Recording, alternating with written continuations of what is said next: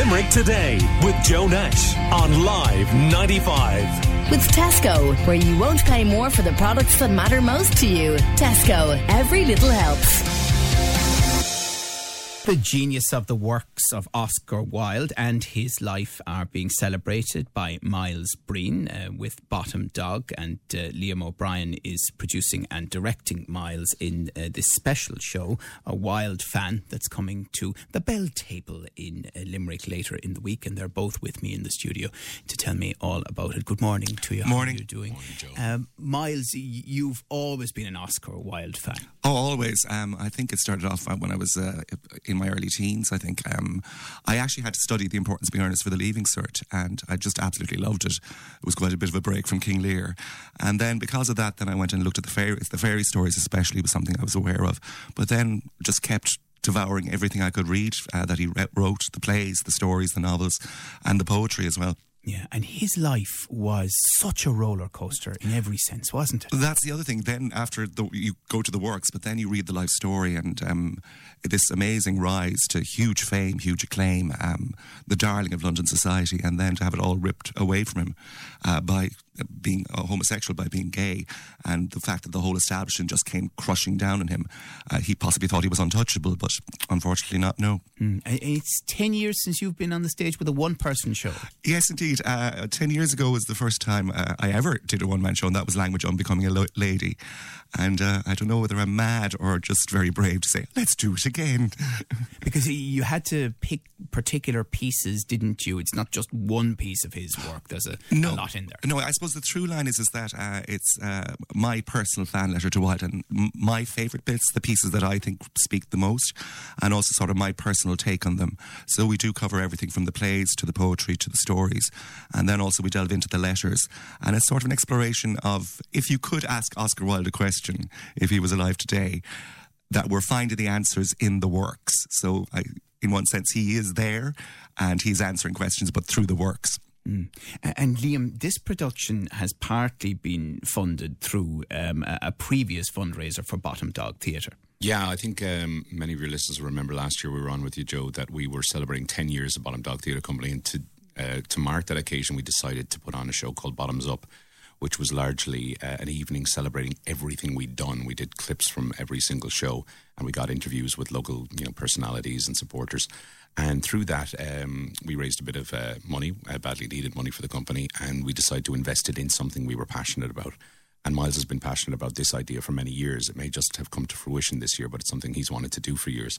So uh, I thought, how you know, what a good idea to invest the support of the the people of Limerick directly into creating a new show that we were both kind of excited to do, and to launch it obviously for the people in Limerick this week in Belltable. Right, so those who go along can really feel a sense of ownership. I mean, not even a sense of it, Joe. I mean, palpable ownership. They they funded the show to happen, and we're doing it for them. Yeah, that's great, Miles. No, it's way, brilliant, and we've been very fortunate with the support of Limerick audiences and, and other people over the years. And so, um, it uh, as I say, there's no such thing as a one man show. There's a lot of people involved, not only just in the show but also the support. Mm. A- And supporting someone in a one man show, you know, producing and directing as you are, I mean, what's the, the uh, ticket to that? Well, I suppose the dynamic between us two is we were the, the, the, two Egypts who set up the company really about 10 years ago. So we're kind of stuck with each other.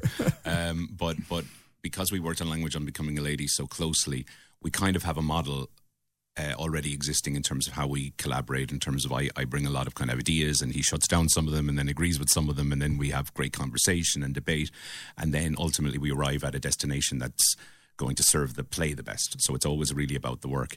Uh, but in this instance, um, we're really lucky. We, we brought Dave O'Brien, who actually was the original lighting designer on the very first language on Becoming a Lady 10 years ago, and he's back doing the show.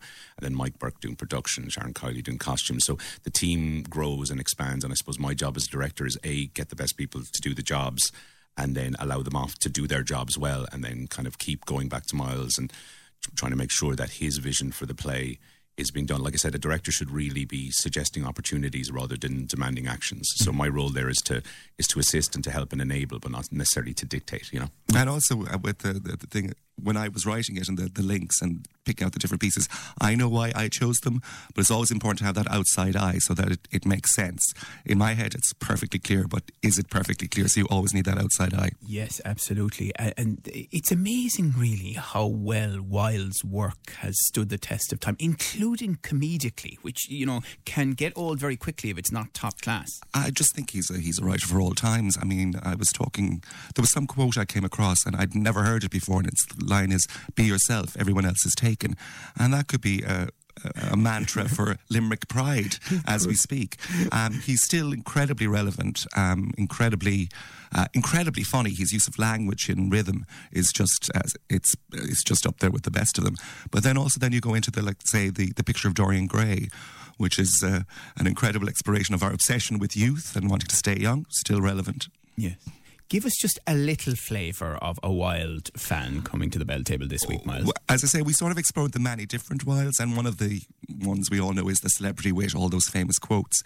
And this is a scene from um, An Ideal Husband where Lord Goring pretty much is Oscar Wilde in the play, and it's Lord Goring with his manservant Phipps.